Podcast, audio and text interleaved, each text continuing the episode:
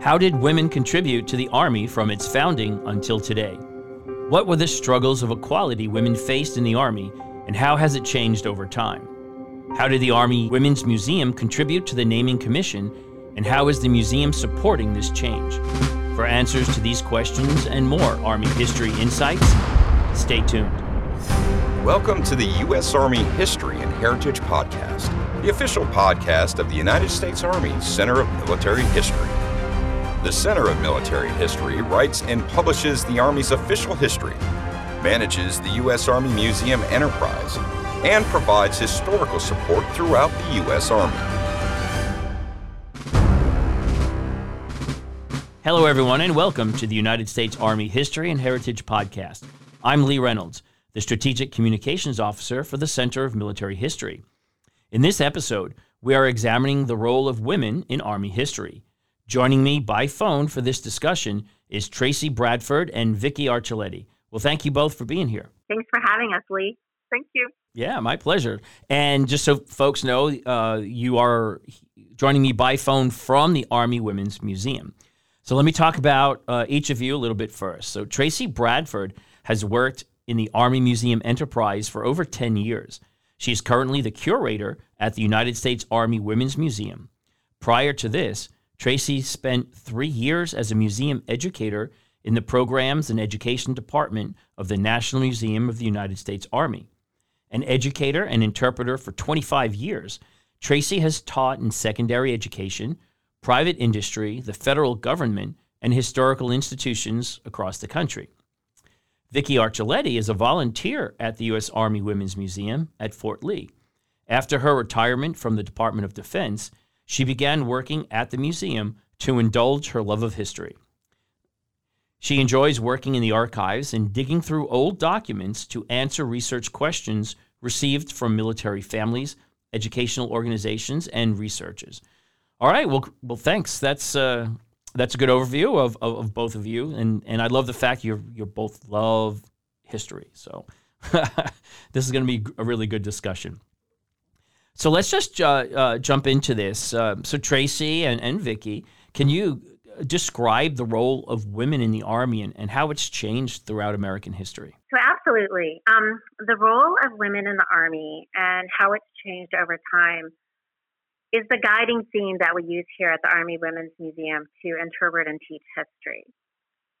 So a few years ago, the museum underwent a total renovation and expansion, and we had the opportunity to examine Army women's history and to find the most effective ways to interpret this almost two hundred fifty years of history in a meaningful and manageable way, because it is a lot of history. So we discovered that a great way to look at the big picture of Army women's history is to find those pivotal moments of change and kind of explore why they occurred and then how they set the stage for the next seismic shift. So here at the museum, we created five distinct galleries that chronologically cover the history from seventeen seventy-five to the present. But these galleries also encapsulate the time periods where we can explore three critical questions. So we ask, what did the Army need at the time? What were women willing to do? And then what would society allow them to do? So to give you an example, a significant change occurs between World War One and World War Two. So during the American Revolution and the Civil War, the majority of women were camp followers who were providing basic logistical support. And there were some women who stepped outside of these roles into, you know, um, things to, to work such as doctors and spies, but the vast majority of women were serving in these traditional roles. But with World War One, we see a major change when the Army needs women with particular skill sets. So a great example being the Signal Corps telephone operators, also known as the Hello Girls. So when General Pershing called for American switchboard operators to go to France to work with the A E F, he was calling for a female workforce. And this really helped recognize and legitimize women's roles in the Army. Yet, when these women came home, even though they had worn uniforms and they had paperwork that was from the military, they weren't recognized as veterans, and they didn't receive any military benefits.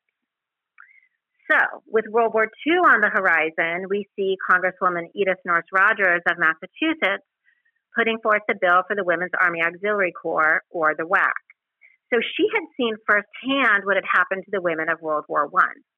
And she vowed that if women were to serve again with the Army, this time they would serve with the rights, privileges, and protections of a soldier.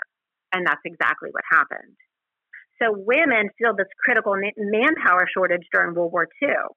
And by the war's end, over two hundred thousand women served at home and abroad. And as a result, that original legislation for the W A C, which noted that the Women's Army Corps would last the duration of the war plus six months, turns out that these women proved themselves capable, and the W A C becomes a permanent part of the Army in nineteen forty-eight. So do you see how we look at these cause and effect relationships to kind of explain the history, look at the turning points, and then make it accessible for our visitors of all ages? Now, just a quick question for the the, uh, the Hello Girls in World War One. Did Congress ever retroactively go back and, and like officially make them veterans, or did they just completely miss out on all that? Actually, they did um, in nineteen seventy-seven.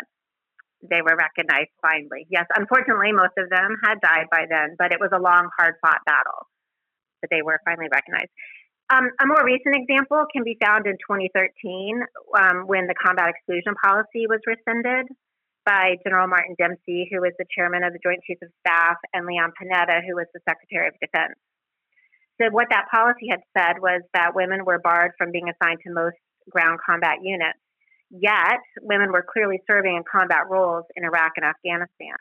So we had women serving in female engagement teams, we had women working in cultural support teams, being awarded Purple Hearts, and even Silver Stars for combat action. So thus, after more than ten years of war, our leaders recognized that women had become an integral part of the Army um, and enabled them to perform their mission, and um, that women were routinely demonstrating courage, skill, patriotism. And as a result of that policy change, today women can do any job in the Army if they meet the standards. Yeah, excellent. And then um, I, I know that, like, uh, for the military police corps, you know, there was a lot of women who were serving there on the front lines um, because really in, in, in the wars, Afghanistan and Iraq, you can't really say there was a front line. There, the lines were everywhere in, in, in an insurgency. And so they definitely proved um, uh, proved effective. And uh, like you said, I think it's it's great that uh, it led to the um, the act that allowed women into all jobs. Um, now, over the course of Army history, Uh, who would you say are just uh, some of the most influential women? Um, I, I know there are a lot, but who, who are some that jump to the, uh, I guess, uh, the top of your head and, and maybe that you highlight there at the Army Women's Museum? Right. So we feature so many amazing women here at the museum. It's really hard to single them out. And what we've tried to do is have a nice mix of women who are the more recognizable history makers, as well as the quiet professionals who kind of shape the Army but will probably never make the history books. Um, so like a famous example would be Doctor Mary Walker from the Civil War. She was the only woman in our nation's history who's been awarded a Medal of Honor, and that was in eighteen sixty-five for her medical service as a contracted surgeon. And interestingly, Doctor Walker was actually taken prisoner of war here in the Richmond area.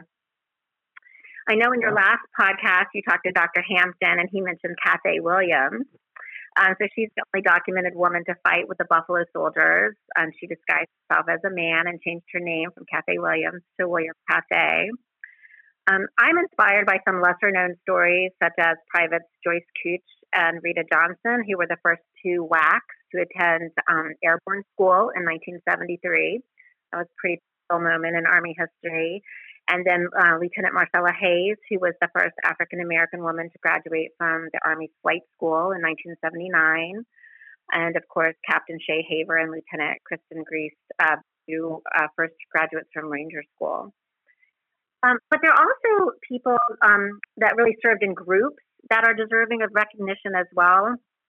And so one of the stories that we've been researching recently here are the Angels of Bataan.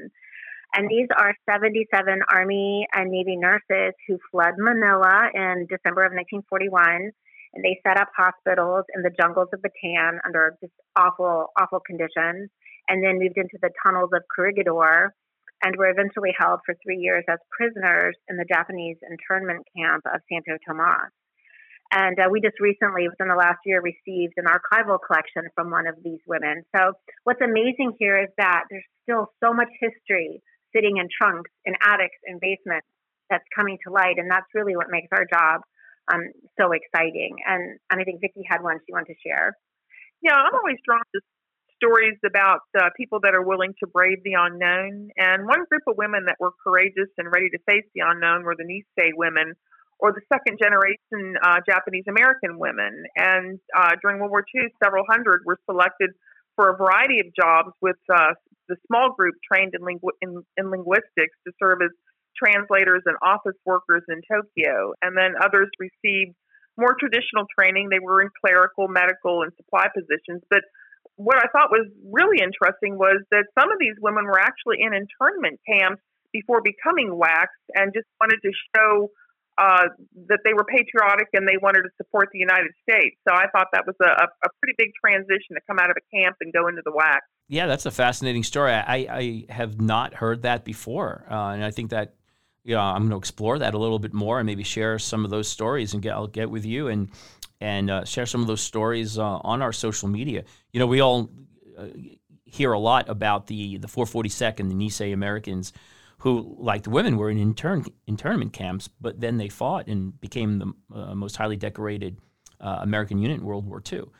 And Lee, also here at the museum, we do have a memorial kiosk where we share the stories of the one hundred twenty-five American women, um, Army women, sorry, mm-hmm. who died since nine eleven oh. um, mm-hmm. serving. It's an important, those are important stories to tell too. Mm-hmm. And, you know, just from my experience, I was, um, when I was on active duty in, in the Army, I was an artillery officer. So, you know, um, we we honor the the idea or the concept of Molly Pitcher, who um, I believe wasn't a, a single person.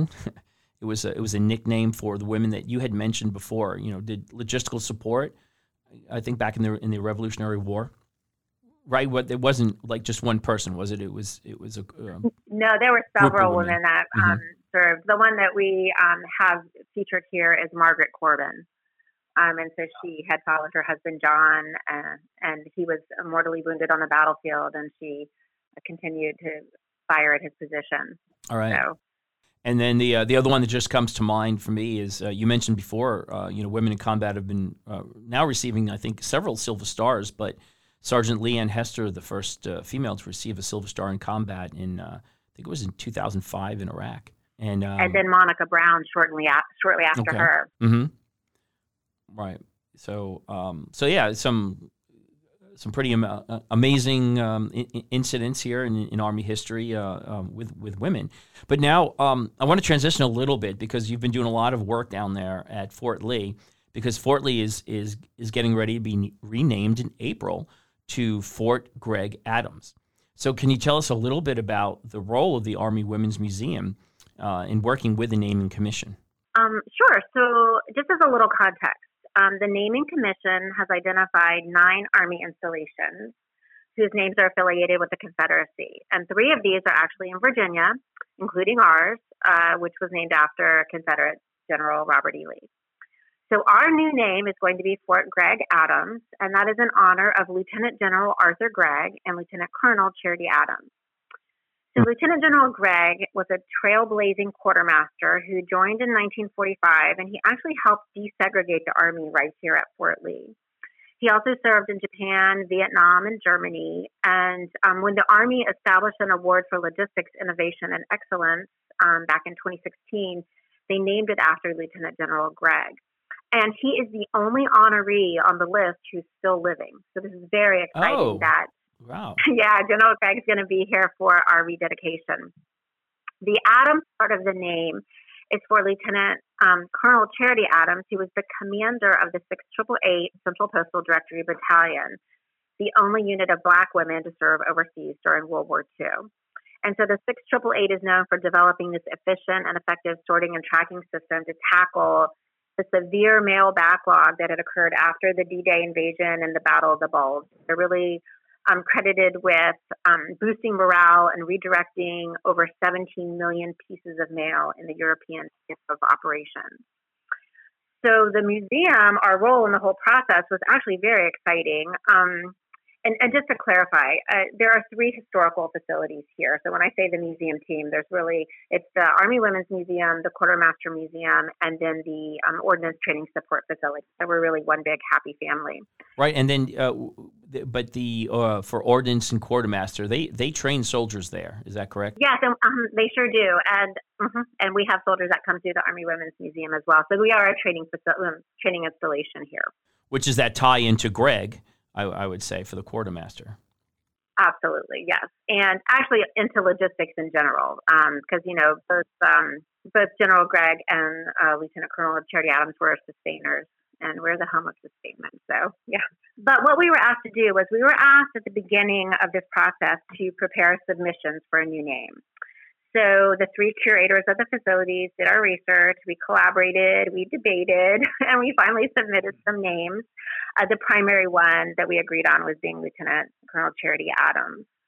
Um, and then we submitted our names, and as it turns out, the commission received thirty-four thousand names. Oh, wow. So there was an... For, for Fort Lee alone, or just in general? No, for, for in general.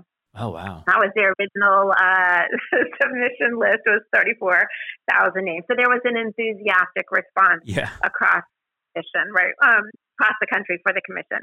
So then the commission started visiting the nine installations to meet with the communities and the stakeholders.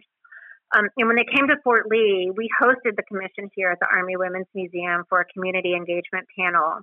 And then as a staff, we ensured that we participated in every single event that the commission had here on Fort Lee. They came a couple different times. So um, it was really exciting to see their engagement with the community. They wanted to understand who we are, um, what we what we were hoping for with a new name. And so it was very rewarding. And amazingly, the commission was able to screen those thousands and thousands of names down. And as you can imagine, we were absolutely overjoyed to see the name Gregg Adams. And as I said, Fort Lee is the home of CASCOM, which is the Combined Arms Support Command, and uh, the Sustainment Sustainment Center of Excellence. So we figured um, they picked two really outstanding examples of Army sustainment and logistics. Uh, that, that, yeah, that's really amazing. Wow, thirty-four thousand. Jeez. what, what a process that they had to go through. Um, right. And actually, Lee, if people are interested, um, the commission's report is online, and it's at w w w dot the naming commission dot gov.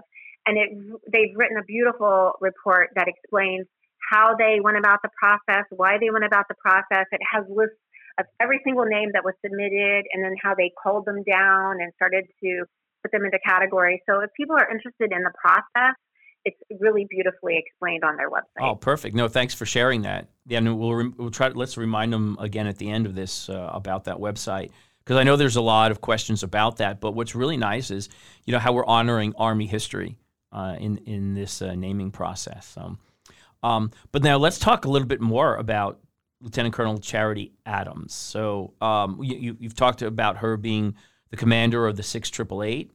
Um, so um, tell me more about uh, her significance and her impact on Army history. Well, Charity Adams was a part of the women of Army women's history from the establishment of the Women's Army Auxiliary Corps in May of nineteen forty-two, or the W A C.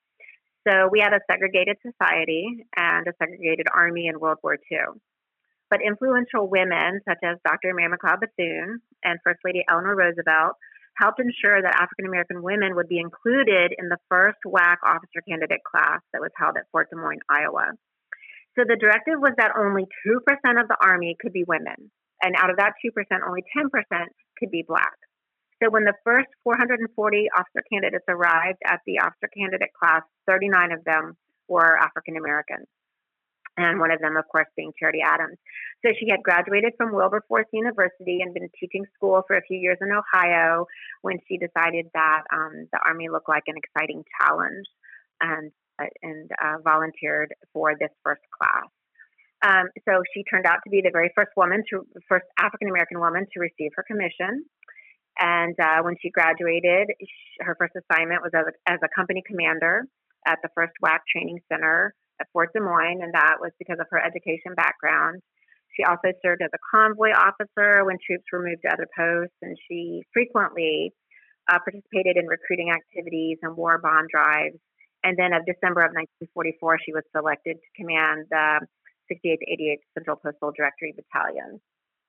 So uh, when I think of Charity Adams, the word that comes to mind is courage. Uh, she, as Tracy said, she was teaching, taking graduate courses, yet saw that there was uh, a, an opportunity and a challenge with becoming a W A C. And uh, at that point, no one was really sure how women were going to fit in to the military, let alone how Black women were going to fit in. Yet Charity Adams stepped up uh, to, to not just participate, she stepped up to shape the whole story. So almost eighty years later, I still see her actions as, as remarkable. Almost a visionary, I would say, in, in some some respect. Yeah, I yeah, I, I just I don't know what was going through her mind, and I'm sure that when uh, they said you're going overseas with eight hundred fifty-five women to tackle this uh, male situation, I, I'm sure that she was thinking, well, wow, how, what did I get myself into? And uh, particularly with the fact that, as we know, there were she had a lot of supporters. But there were also detractors as well. So there were a lot of eyes on her and, and, and the, the unit.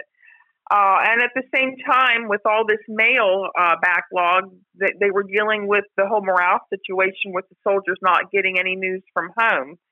Um, and when they got there, they found this huge backlog of mail. We, we've got pictures of mounds and mounds of mail in, in warehouses that had rodents, and uh, the, there were incomplete Uh, addresses on all of these letters. There were packages from Christmas that had been there for months and months with, with you know, all sorts of problems with that. And uh, one of the things that uh, we found out was that there were over seven million Americans in the European theater, and there were seventy-five hundred people named Robert Smith. So you can imagine trying to sort through all sorts of mail with all these. If you look at some of the pictures they have, sometimes it was just one name, you know, their first and last name written on an envelope sent. So you had no clue how to get these uh, pieces of mail to the people. What a challenge. So uh, she, yes, I, I, I mean, but she and her team came up with a concept of how to handle it, and uh, they got done in record time. So I feel that her, her success really inspired others, as and uh, had not only people of color wanting to join the military, because I saw that he had done so well and was uh, an inspiration, but also women to say that they wanted to join and they wanted to participate. Uh, what did she do after the war? Did she remain in the Army? Did she continue con- to contribute to the to getting um, uh, the, was it the, the W A Cs becoming a permanent part of the Army? Actually, um, she wrote in her book that she felt the Army was well on its way by the end of the war to desegregation. And so she got out of the Army and she decided to become an activist in her community. So she went on, um, she, she lived in Ohio, and she did a great many uh, wonderful community activities um, there in Ohio. Uh, and then uh, apparently she wrote a book then. Uh, when did that book come out? Was that like years after World War Two, or was it soon after the war? It was. Oh, okay. All right. Well, cool. Well, an exciting woman, but then, um, of course, the unit that she commanded, the six eight eight eight, was uh, very significant, and you've detailed some of that, but I understand that you're also designing an, ex- an exhibit now about the six eight eight eight, so can you uh, talk a little bit about that project? So when the news of the redesignation was announced, we decided that it would be the perfect time to design an exhibit about the six eight eight eight. So we had been telling this story since we opened our doors here in two thousand one, but um, quite honestly, we only had one artifact in the entire Army Museum enterprise related to the six eight eight eight, and that was Charity Adams' uniform. So we realized that in order to tell this story, we would really uh, need to gather more of the history.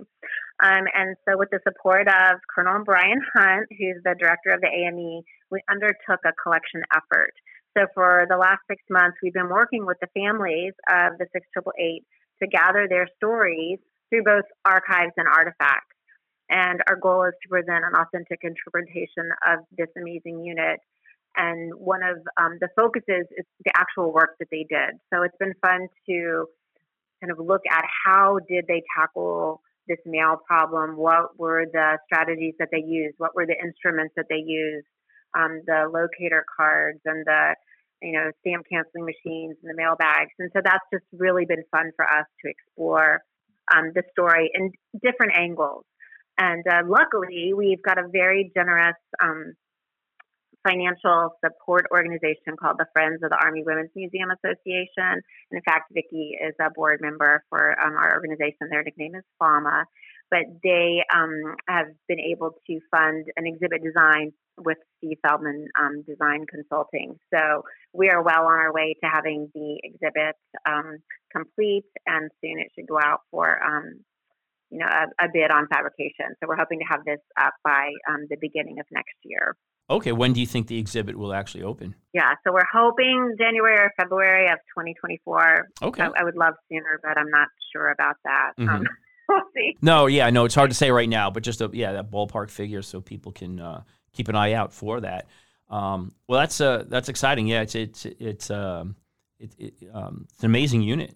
and and when you talk about what they did, uh, you know, as, as a former soldier, as a combat veteran, you know, these these things like mail. Of course, these days we've got the email, but um, uh, in, in those days, they getting that mail um, was such a huge difference in in in, um, in uh, morale, you know, improving morale. So um, they really did a great job in in helping the war effort in that way. They did, and and one of the stories, um, Lee, that we are going to explore in the exhibit too is that we say that this is the only Black unit to go overseas, but the unit was comprised of eight hundred fifty-five predominantly African-American women, but it did include other segregated Latin American, Caribbean, and multiracial women. So I think it's important to remember that, you know, the Army segregated if, um, you know, you're an Afro-Caribbean woman, you were put in with the African-American women. So we do have an opportunity to tell that story as well, which is going to be, I think, very interesting and um,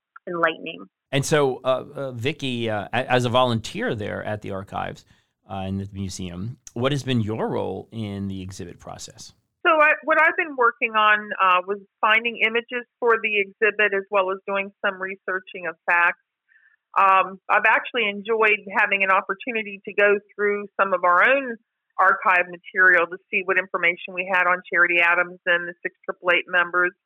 And uh, re- reading a lot of the articles that we have and listening to some of the oral history. So uh, it's been a fun experience in uh, trying to pull all this together so that Tracy can decide how she wants the exhibit to look, what, what story she wants to tell. So uh, I can't wait for it to open just to see the final product. And then well, what are some of the unexpected challenges or, and, and rewards that you've encountered in researching this exhibit? So um, we spent a lot of time trying to find the right images and facts for the exhibit to be able to tell the stories.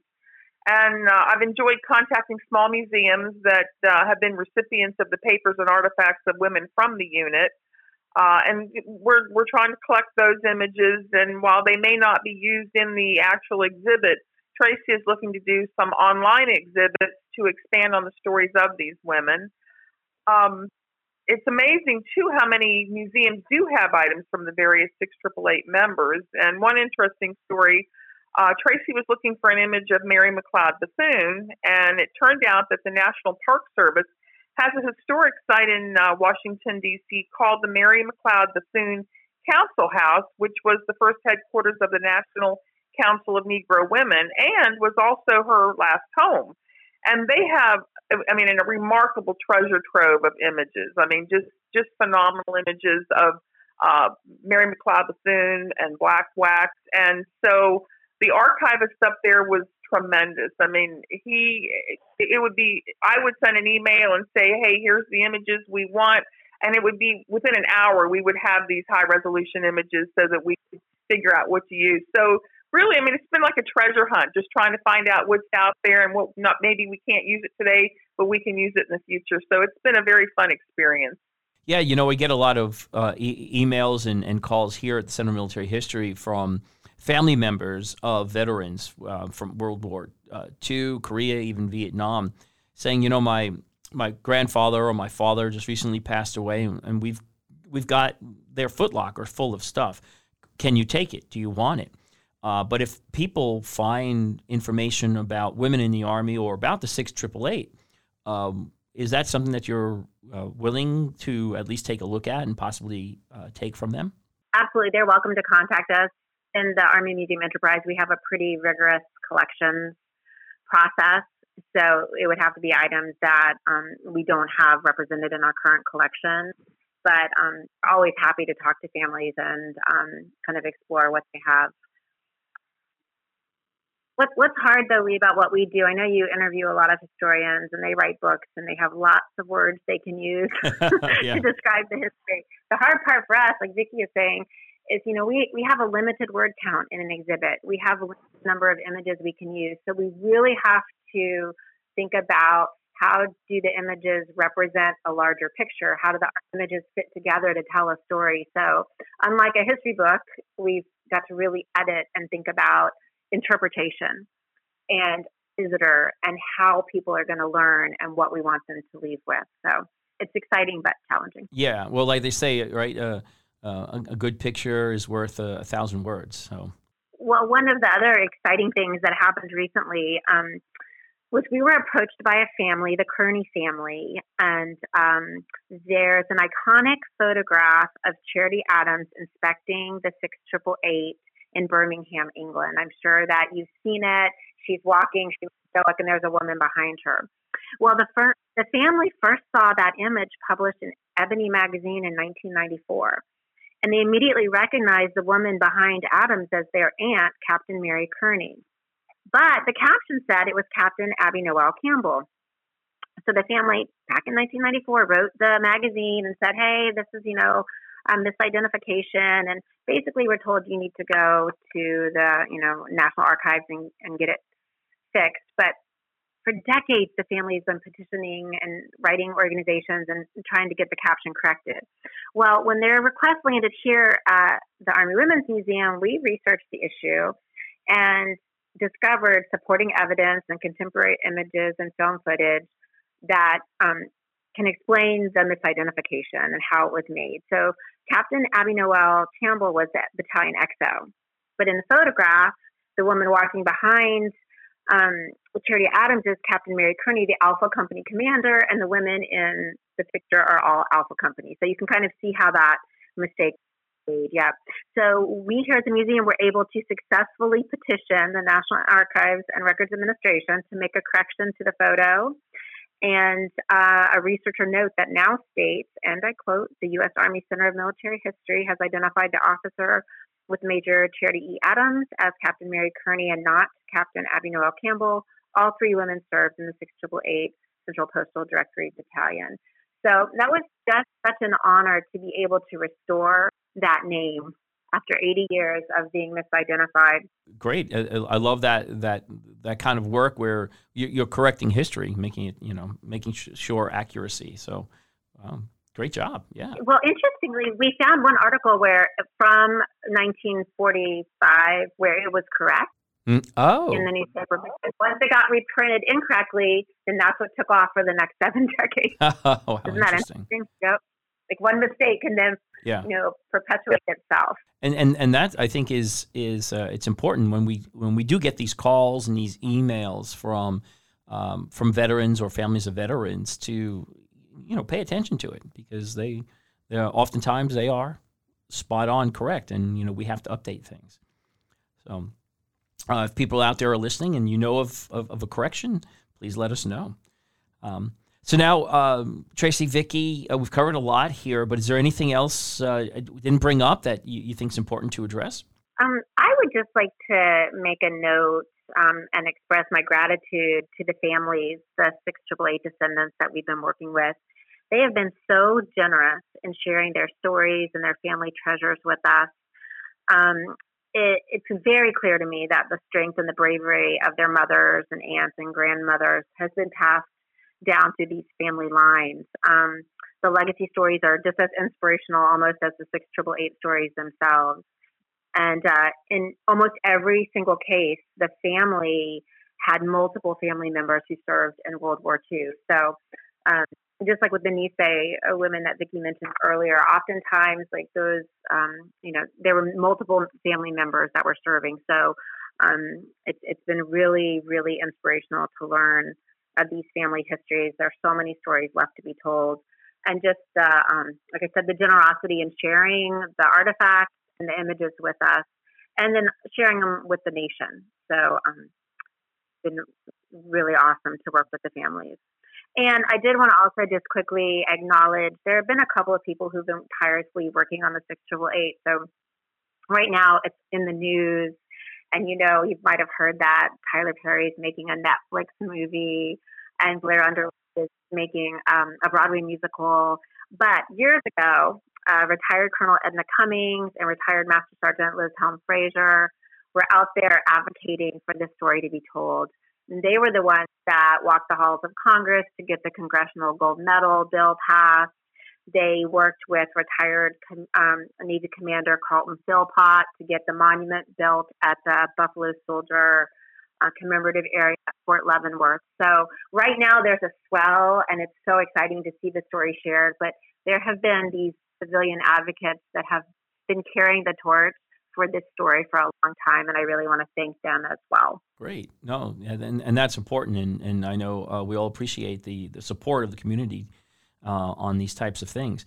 And if um, I just want to put a plug in also that throughout the month of March, um, here from the Center for Military History, on our social media, we are going to highlight the six eight eight eight. We're going to highlight other uh, um, units, uh, uh, women's units, and uh, highlight some um, some uh, significant women who have contributed to Army history as well. And, um, you know, just remind people that for more information about uh, women's history in the Army, they should check out uh, the website for the Army Women's Museum uh, or visit the Army Women's Museum. How um, uh, what is the challenge in getting on post to visit your museum? So uh, you can get on post with a valid D O D I D. And if not, you just need to go to the visitor center and you check in through there, and they do a quick security check. Great, yeah. So it's and if not, you know you're coming ahead of time, you can submit your application prior to coming on post. So and anybody can go in. You just have to go through a security uh, check. Um, yes, yes, yes. If you can pass the security check, which I believe has a valid I D, it, it changes. You so, have to have a, I think, the government I D, yeah, a state or something. A state or something. Yeah, you, I would definitely recommend, because the rules have changed. Um, recently, so make sure that you go to the Fort Lee Visitors Installation Access page on our website, just to make sure you've got everything you need to get on. And if you come in April or later, it'll be the Fort Gregg Adams Visitors Center. So. um, and hey, um, before we get into the trivia, uh, the H U A trivia, just say again that you mentioned uh, a website about the Naming Commission. Just uh, I want to make sure we share that again. Sure. So it's www. the naming commission dot gov. the naming commission dot gov. Okay, great. Thanks. And then ours is awm dot lee dot army dot mil. And I'm I'm guessing that might change soon. Yeah, that that might change soon. But they could always people can always link to your museum straight from the C M H website at history dot army dot mil. Oh, okay. So now before we close, it is time for our segment called H U A Trivia. So there's a, a piece of significant Army trivia that you can share about the role of women in Army history. So what do you have for me?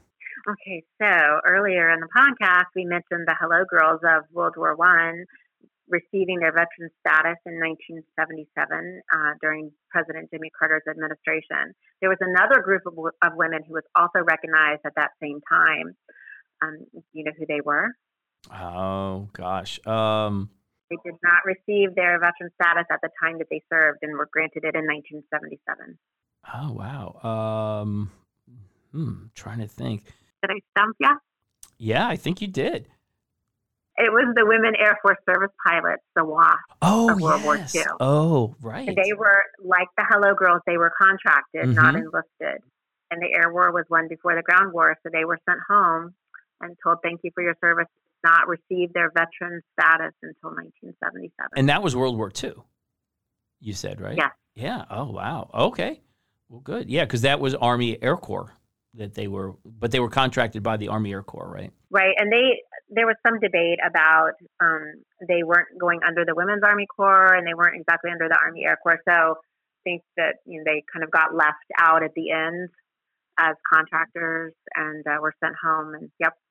So we do have an exhibit here at the museum about the W A S. Yeah, that's an in- interesting, again, a very um, uh, lesser-known group of women who contributed. And I think um, when we talk to our historians here, we may do a, a social media post about that next month as well, or or um, uh, in, in the month of March.